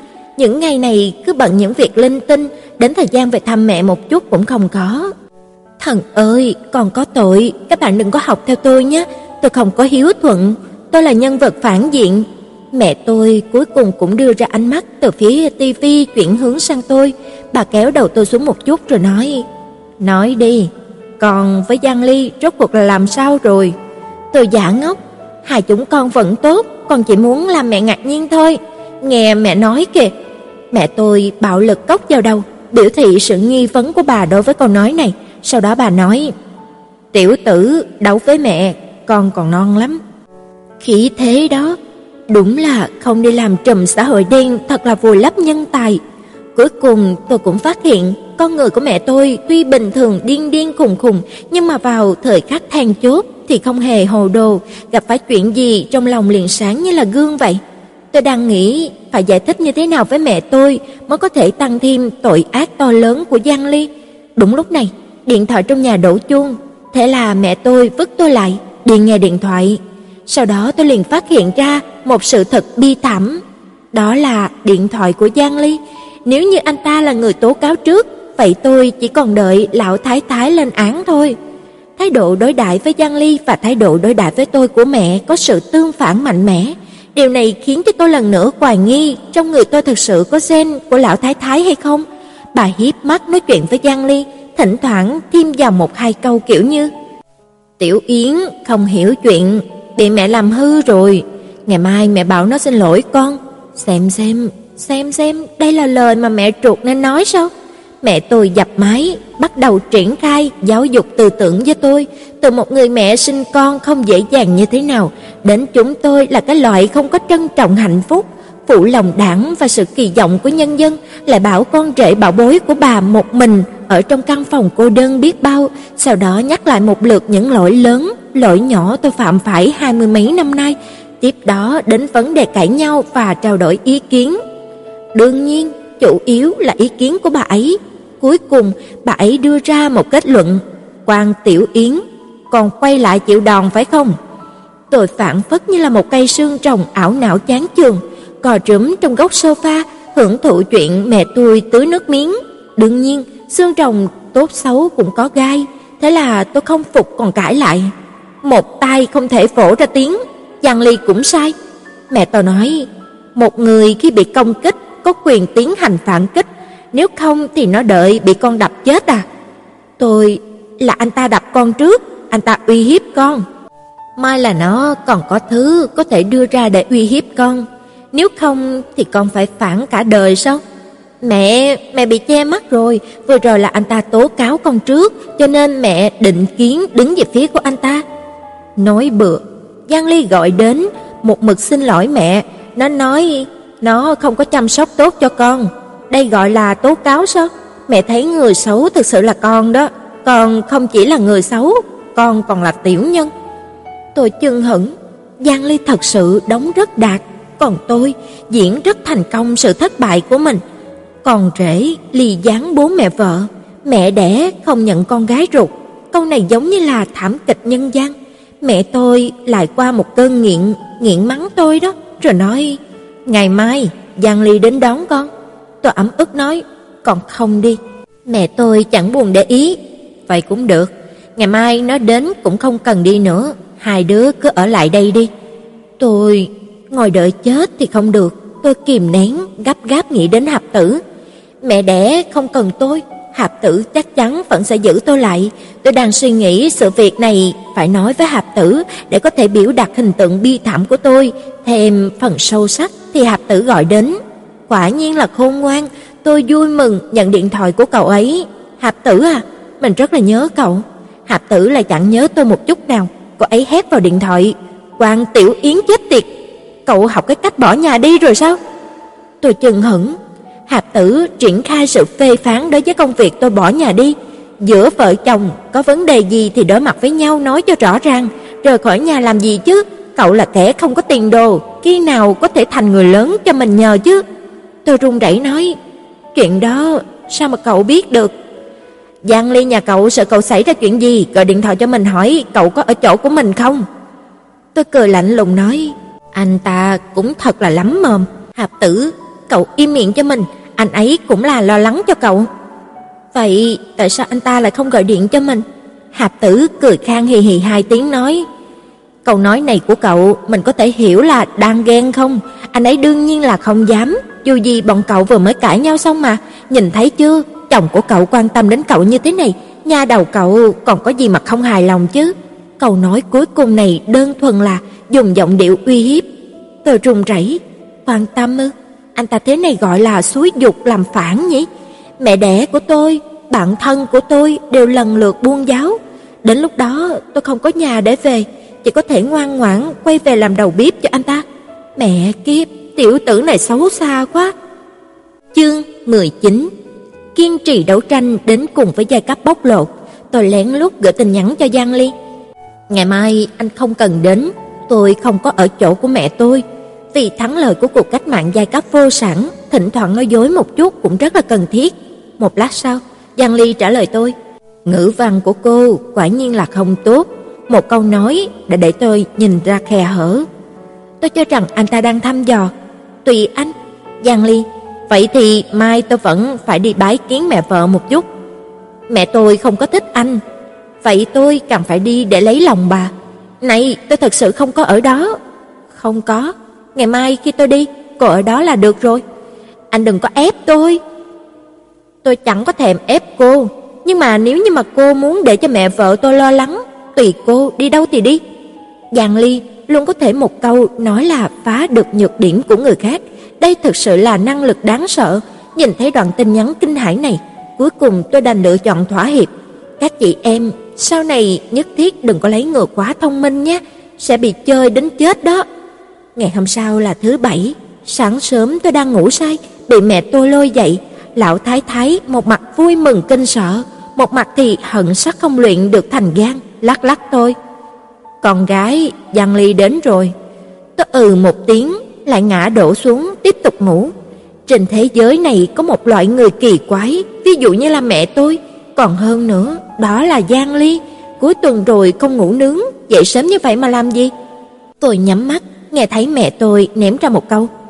Còn đến xử lý nó đi, rồi đi ra, trong lòng âm thầm rơi nước mắt. Giang Ly đứng cạnh giường tôi, gọi một tiếng, "Quan Tiểu Yến." Tôi rất là buồn ngủ, muốn ngủ cũng lười chẳng buồn đáp lại, thế là hừ hừ hai tiếng, ôm lấy chăn đắp lên mặt ngủ tiếp. Ngữ khí của Giang Ly mang theo sự uy hiếp. "Cô còn không dậy, tôi sẽ lột quần áo của cô đó." Anh dám? Đây dù sao cũng là địa bàn của tôi, tôi dùng đầu óc trì trệ vì buồn ngủ kia của mình suy nghĩ khả năng hành tung của anh ta lớn bao nhiêu. Kết quả là còn số không. Đùa, ở nhà mẹ vợ mà dám vô lễ với con gái bà. Nghĩ đến đây tôi liền yên tâm mà ngủ tiếp. Ai biết được, Giang Ly một tay kéo chăn ra, sau đó một tay tóm lấy vai tôi, tôi như chạm phải điện vậy, quay người lại gạt tay anh ta ra, sau đó mở to mắt phẫn nộ nhìn anh ta. Anh làm cái quái gì thế? Vì sao tôi ở trong địa bàn của mình mà vẫn còn bị bắt nạt? Giang Ly lúc này đang khoanh hai tay trước ngực, cúi đầu nhìn tôi, trên mặt hiện ra vẻ đắc ý, anh ta nhướng mày nói: "Tôi còn có thể làm gì?" Tôi nhặt một con gấu bông nhỏ lên ném vào mặt anh ta, hung dữ nói: "Ra ngoài." Giang Ly một tay tóm lấy con gấu, sau đó lanh lẹ ngồi xuống đầu giường, anh ta nhìn tôi một lát, đột nhiên giống như là hạ một quyết định rất lớn vậy, nói: "Bà xã, đừng có giận anh nữa được không?" Tôi suýt chút nữa cho rằng mình nghe nhầm. Anh ta, anh ta bị bệnh à? Khi Giang Ly nói câu này, tuy mặt không hề biểu cảm nhưng mà giọng nói đó, giọng nói đó rõ ràng là nói cho những tiểu miễn nam kia của anh ta nghe, dịu dàng đến mức mà nổi cả da gà. Giang Ly nhướng mày nhìn tôi một cái, sau đó khóe miệng cong lên, dường như là đang đợi xem chuyện cười. Tiểu tử này chắc chắn không có lòng dạ tốt rồi. Thiện tai, thỏ bị đẩy vào đường cùng còn biết cắn người, hổ không ra oai được. Anh coi tôi là Hello Kitty sao? Tôi tức giận để anh ta ngã xuống giường, cởi lên người anh ta, tóm lấy cổ, hùng dữ nói: "Anh thì làm được cái quái gì chứ?" Giang Ly rất biết phối hợp, ngã xuống giường mặc cho tôi giày vò. Tôi cho rằng anh ta coi như là đã hối cải, lực ra tay cũng nhẹ đi mấy phần. Dù gì giết người là phạm pháp, bổn đại gia hôm nay sẽ giữ lại cái mạng nhỏ này cho anh.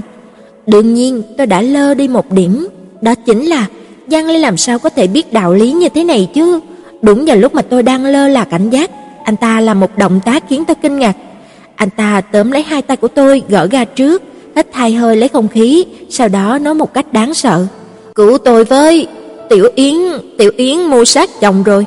Nói xong, lại để hai tay của tôi lên cổ của anh ta. Tôi kinh ngạc nhìn một loạt động tác của anh ta, nhất thời không thu hồi hồn phách về được. Nhưng chính lúc này, cửa phòng mở, trầm một tiếng, mẹ tôi đứng ở cửa trước, nhìn thấy cảnh chúng tôi không đàng hoàng, lại rất là bạo lực thế này. Mẹ tôi thở phì phì chạy đến trước mặt, kéo tôi ra khỏi gian ly. Bà ta vừa cốc đầu tôi, vừa tức giận nói: "Nhà đầu đáng chết này, sao không biết suy nghĩ chứ, còn muốn mẹ tức chết à?" Tôi ngồi trên giường, mặc cho mẹ tôi mắng mỏ, rõ ràng vừa rồi là chuyện gì? Mẹ tôi chắc chắn vẫn đứng ở cửa, lén lút nghe chúng tôi nói chuyện.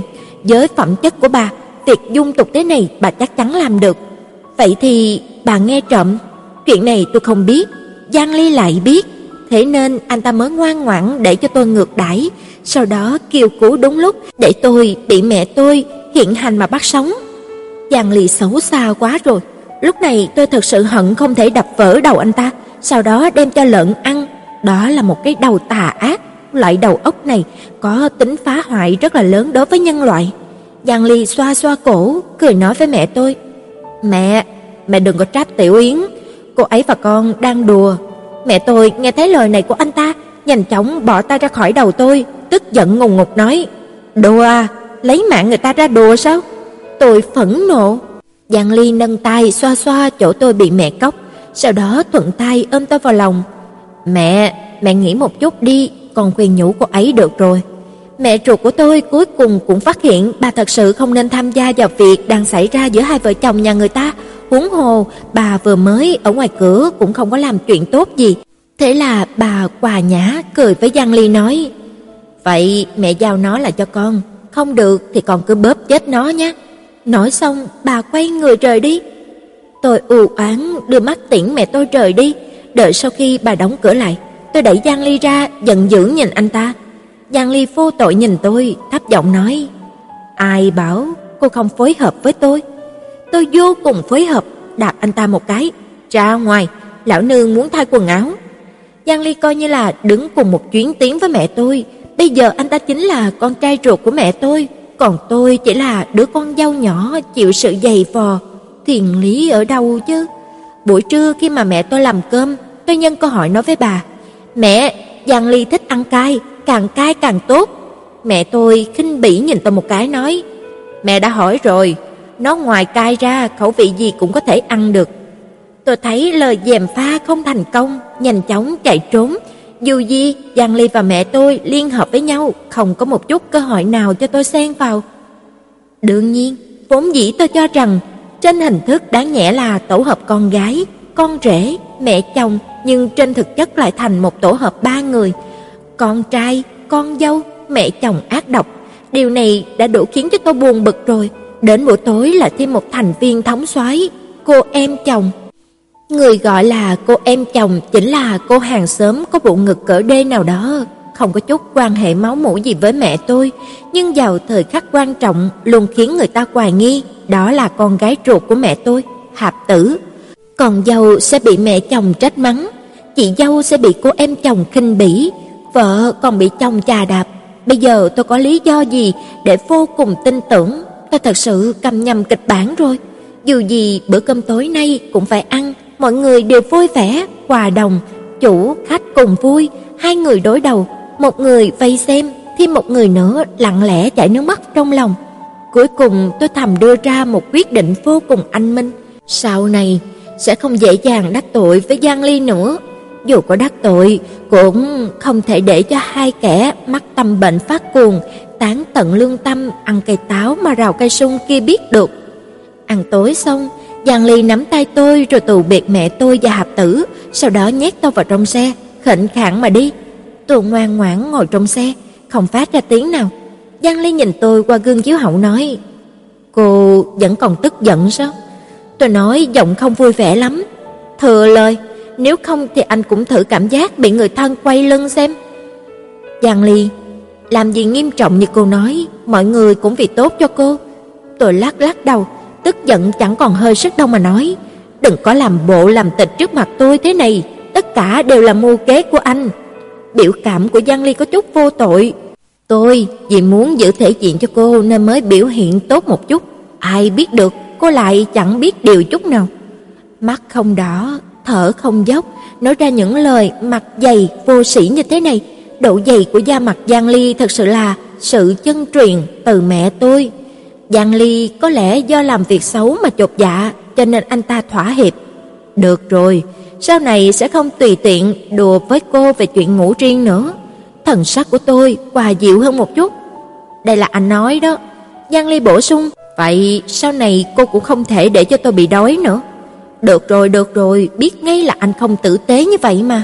Một lúc sau, Giang Ly lại nói, cô đi làm ở đâu vậy?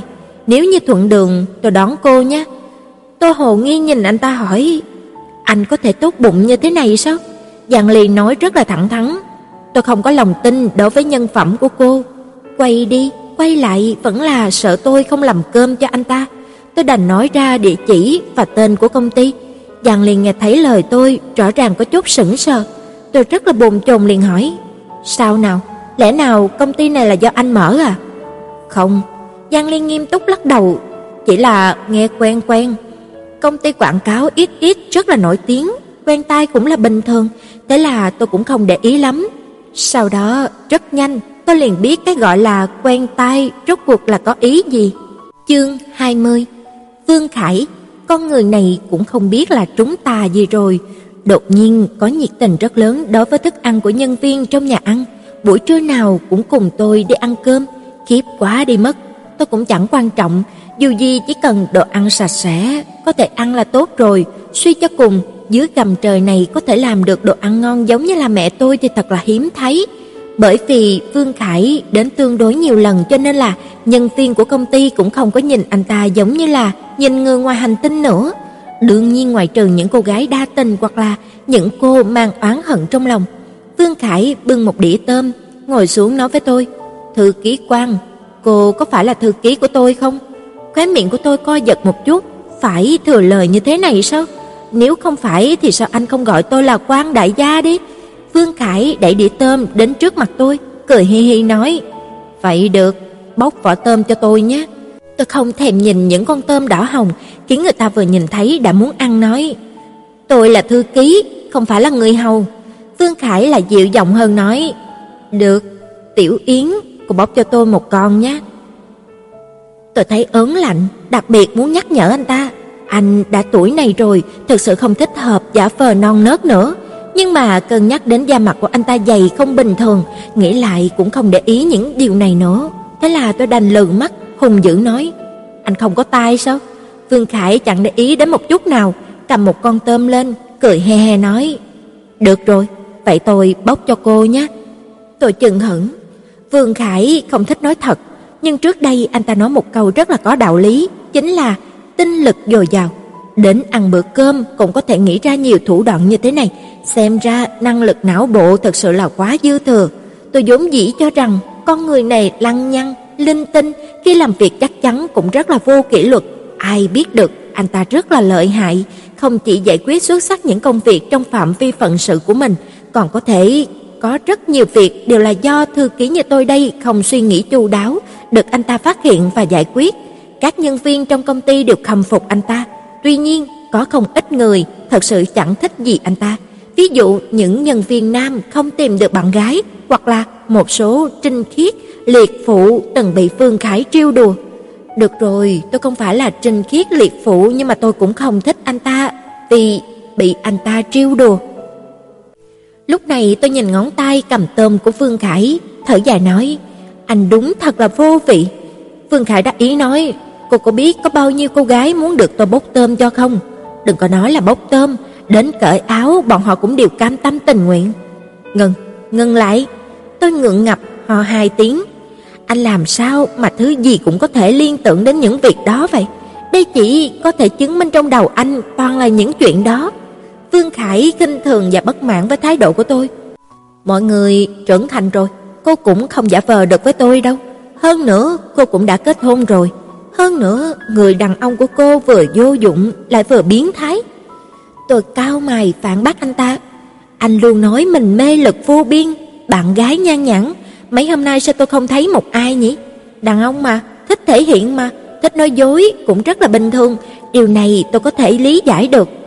Vương Khải lại nói, Phật đến cực điểm tất phản, bạn gái nhiều quá cũng rất là ầm ĩ, cho nên bây giờ tôi muốn đôi tai thanh tịnh một chút.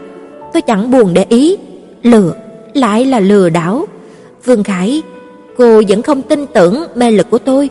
Tôi ở trên giường là tôi xua xua tay cắt ngang lời của anh ta.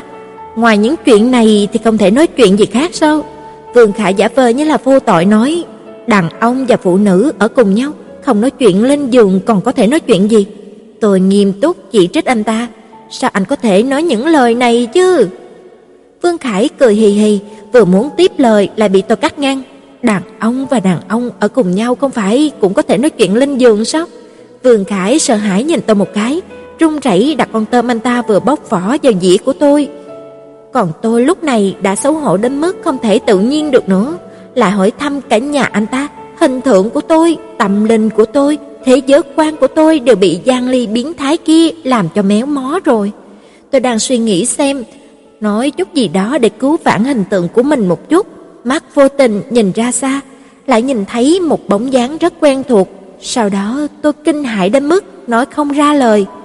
Vương Khải xua xua tay trước mặt tôi nói: "Tiểu Yến, cô ngốc rồi sao?" Tôi sực tỉnh. "Chuyện này, Vương phó tổng à?" tôi muốn hỏi anh một chút, nhà ăn nhân viên của chúng ta có cho phép người ngoài đến ăn cơm không? Anh ta nhất định không thể đến đây, làm sao có thể trùng hợp như thế chứ? Vương Khải lắc lắc đầu. Không biết, hình như là không thể. Sao vậy? Tôi thẫn thờ nhìn thân người gầy gò ở chỗ xa kia, nhất thời quên để ý đến Vương Khải. Vương Khải nhìn theo ánh mắt tôi, có lẽ cũng nhìn thấy người kia. Anh ta cười hì hì nói: "Hóa ra là Hồng Hạnh không vượt tường, không phải là vấn đề của Hồng Hạnh mà là vấn đề của tường. Tôi thu ánh mắt lại. Ý gì chứ? Vương Khải giỏi hiểu ý người, cười cười nói, đừng có si mê mù quáng, cô không được đâu. Tôi nghe mà chẳng hiểu gì cả. Vương Khải quay đầu, biểu ý người tôi đang nhìn phía xa xa. Cô đừng có nhắm đến cậu ta, người ta nhỏ bé như vậy không chịu được sự chà đạp của cô đâu. Cô cùng lắm cũng làm tổn hại tôi thôi nhé. Tôi lắc lắc đầu, anh hiểu nhầm rồi. Vừa rồi không cẩn thận nhìn thấy người kia lại chính là cậu bạn trai nhỏ của Giang Ly, có lẽ là một trong số chính là Miễn Nam đệ đệ gặp vào buổi tối hôm mà chúng tôi đi đăng ký kết hôn. Lúc đó đã khiến cho tôi ngạc nhiên rồi. Bây giờ cậu ta xuất hiện ở đây, tám phần là nhân viên trong công ty này rồi. Tôi đột nhiên nhớ ra mấy ngày trước Giang Ly có nói với tôi, anh ta nói tên công ty chúng tôi nghe có chút quen tai. Nghĩ ra chính là bởi vì Mỹ Nam đệ đệ kia làm việc ở đây, Giang Ly nó quen, tại căn bản là biết rồi. Tôi đang nghĩ ngợi lung tung thì phát hiện ra Mỹ Nam đệ đệ kia dường như cảm thấy có người đang nhìn cậu ta chằm chằm, thế là nhìn về phía bên này. Tôi nhất thời quên mất thu ánh mắt về, cứ như vậy, sau đó Mỹ Nam đệ đệ kia đi về phía của chúng tôi. Tôi nhất thời bừng tỉnh, cậu ta muốn làm gì đấy? Khiêu khích à, hay là biểu hiện gì đó tốt? Rất nhanh chóng, tôi liền hiểu ra vì sao cậu ta muốn đi đến, nguyên nhân rất đơn giản, cậu bé này hình như là mắt không được tốt lắm. Cậu ta đi đến rất gần, rất gần tôi rồi, lúc này mới nhận ra tôi, thế là biểu hiện trên mặt của cậu ta nhanh chóng từ nghi hoặc biến thành khinh thường, ghét bỏ, đố kỵ, phẫn nộ, tóm lại rất là phức tạp, rối rắm. Nhìn đến mức mà tôi có chút đau lòng cho cậu bé này. Tôi chột dạ, hé khóe miệng cười với cậu ta một cái.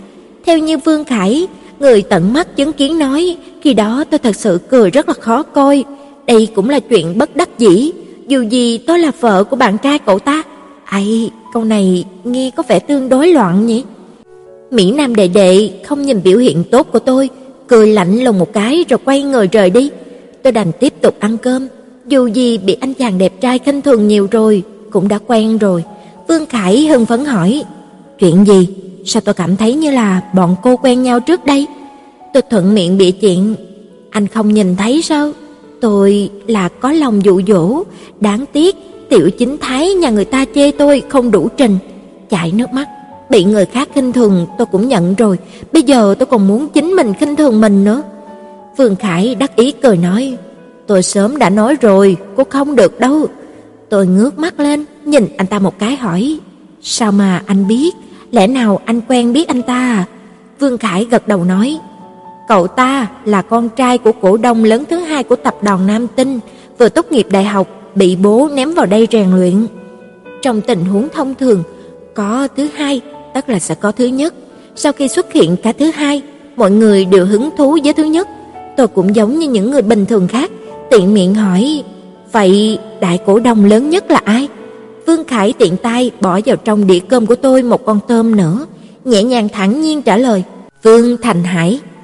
Tôi hỏi, ông ấy cũng họ Vương à? Ông ấy là bố tôi. Thông qua Vương Khải, tôi biết tên của Mỹ Nam đệ đệ kia là Tiết Vân Phong.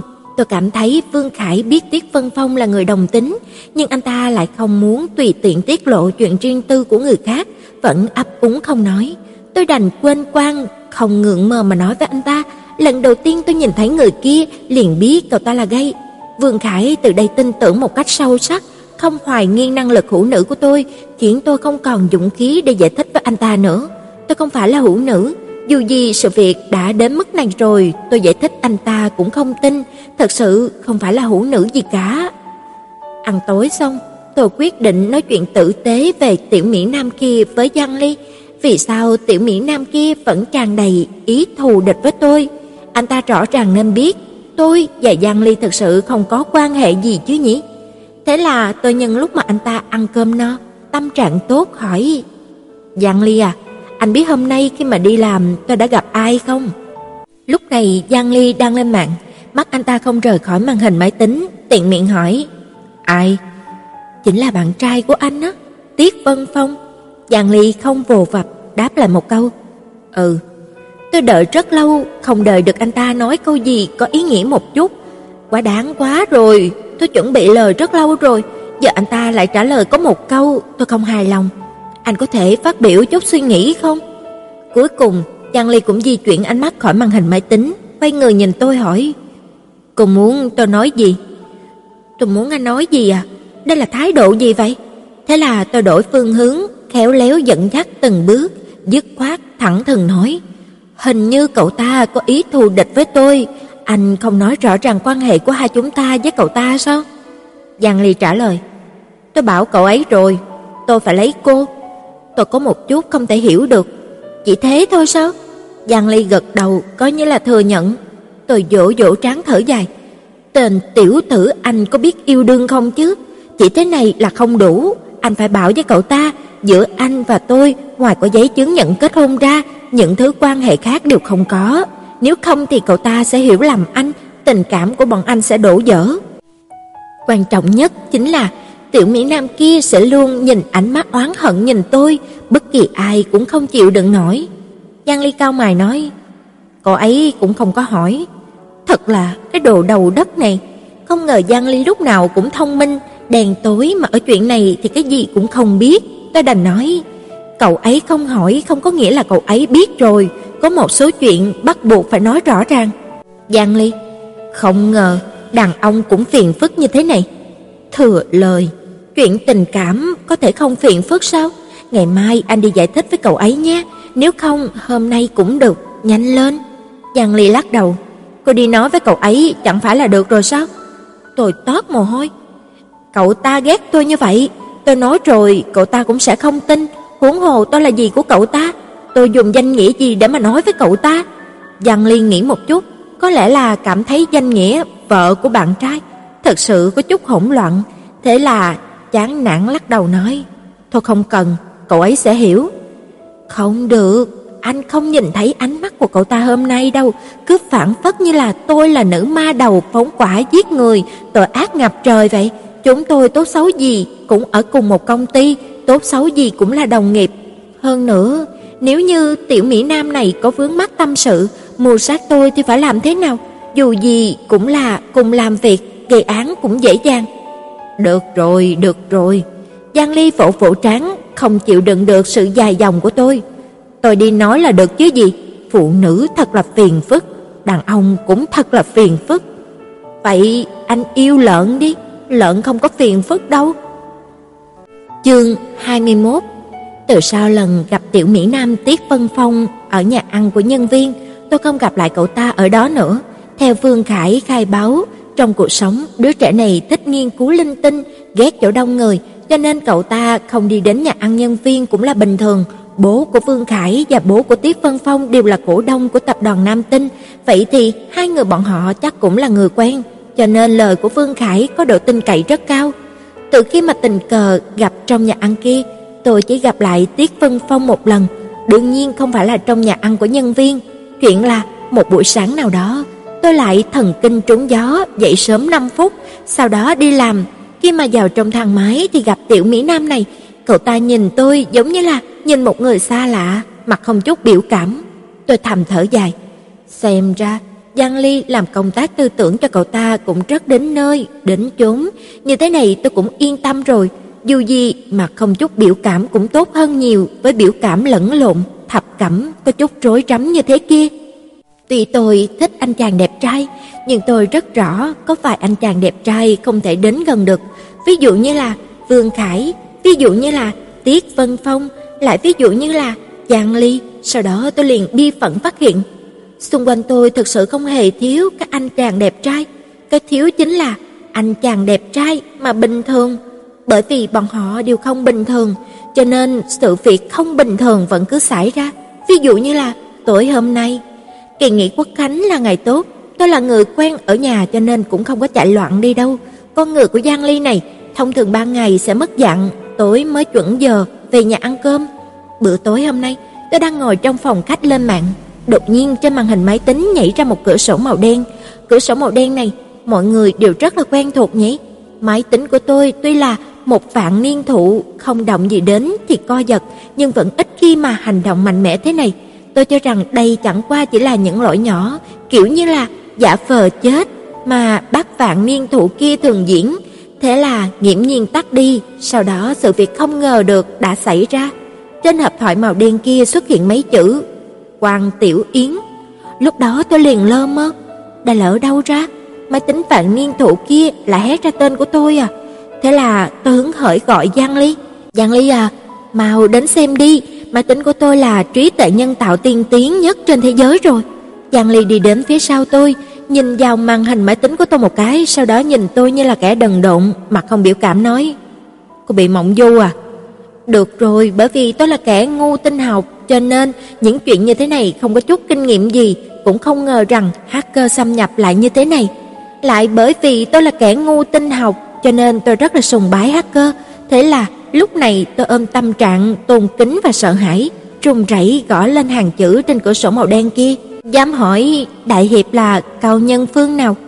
Đối phương được thể trả lời, không ngờ máy tính của cô lại dễ dàng bị xâm nhập như thế này, còn may tôi là một người có đạo đức, có nhân phẩm, không tùy tiện động vào nhiều vào đồ của cô.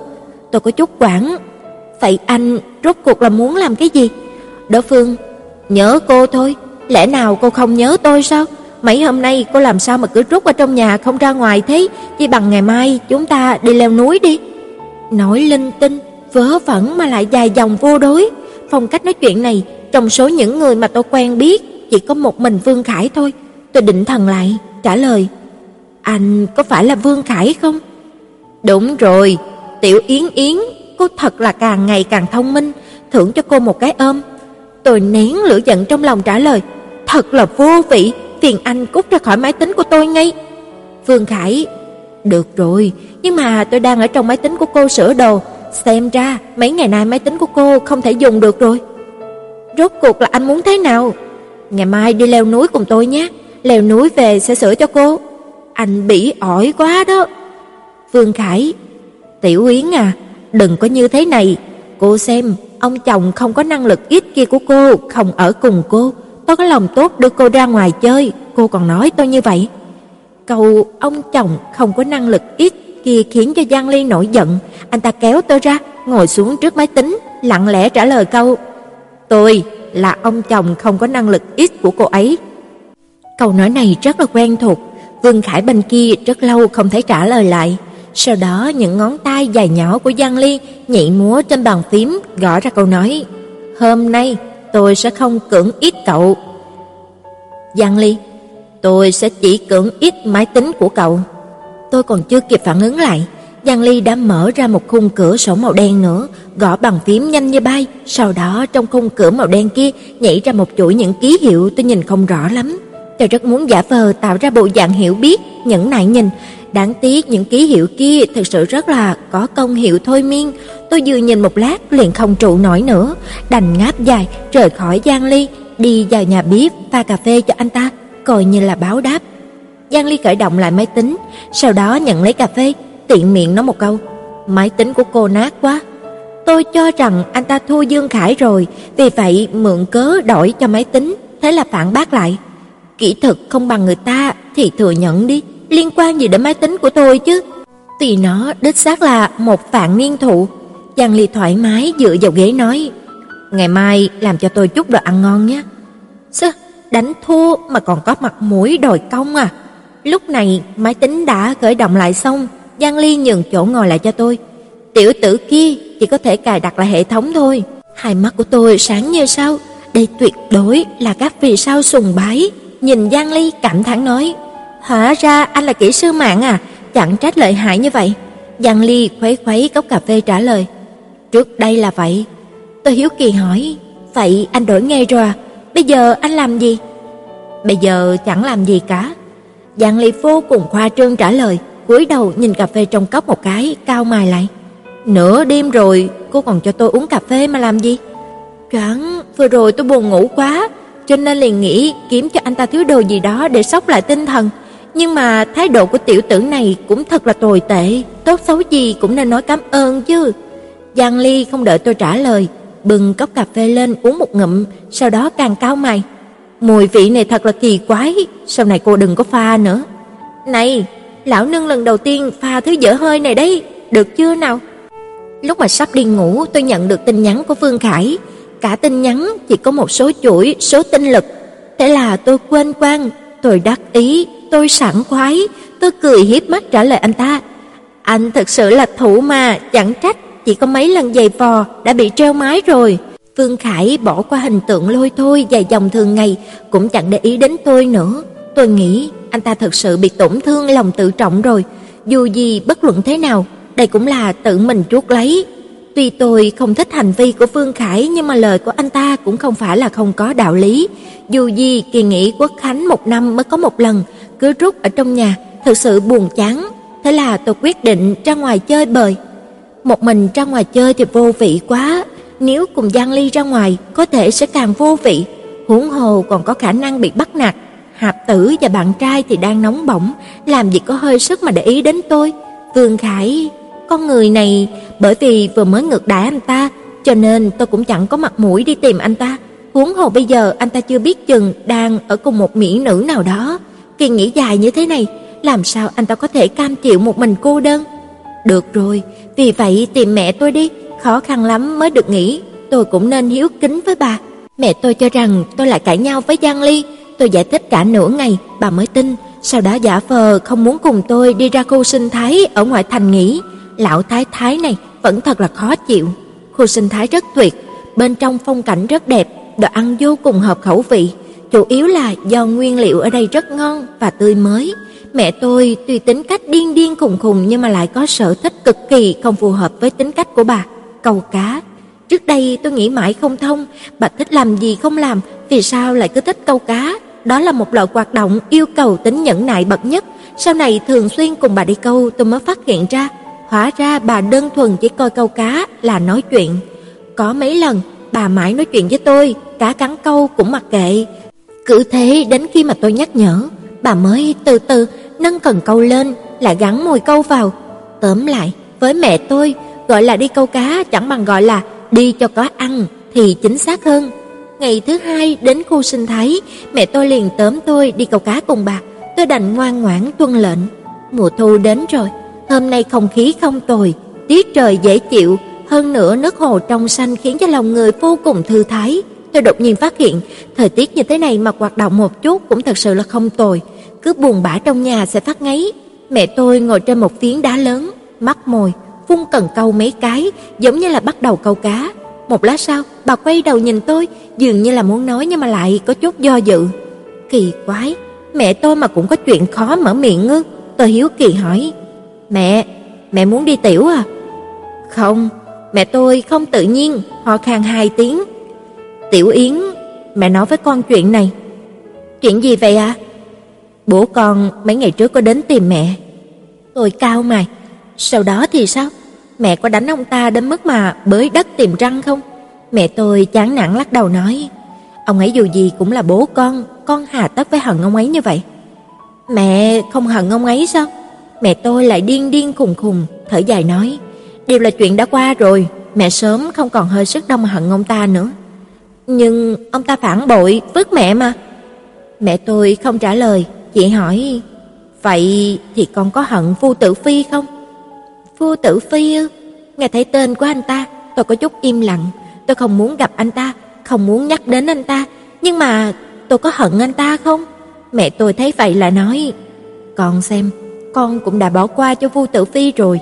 Trên thế giới này làm gì có yêu hận nhiều như vậy. Sống tốt ngày tháng của mình mới là đúng đắn. Tôi ngẩng đầu nói, ai nói con bỏ qua, con hận Vu Tử Phi, hận tất cả những người bỏ rơi con. Tay cầm cần câu của mẹ tôi hơi run một chút, bà nói: "Tiểu Yến à, con hơi cực đoan, con phải biết một người hạnh phúc hay không không liên quan đến người khác đối xử với anh ta thế nào, mà là anh ta đối xử với thế giới này như thế nào." Tôi cúi đầu không nói, mẹ tôi lại nói: "Nhà đầu ngốc, tha thứ cho người khác cũng chính là tha thứ cho chính mình đó." Để ủng hộ kênh, quý vị có thể để lại bình luận cũng như chia sẻ hoặc có thể ủng hộ tài chính trực tiếp về các địa chỉ đã được ghi ở phần mô tả.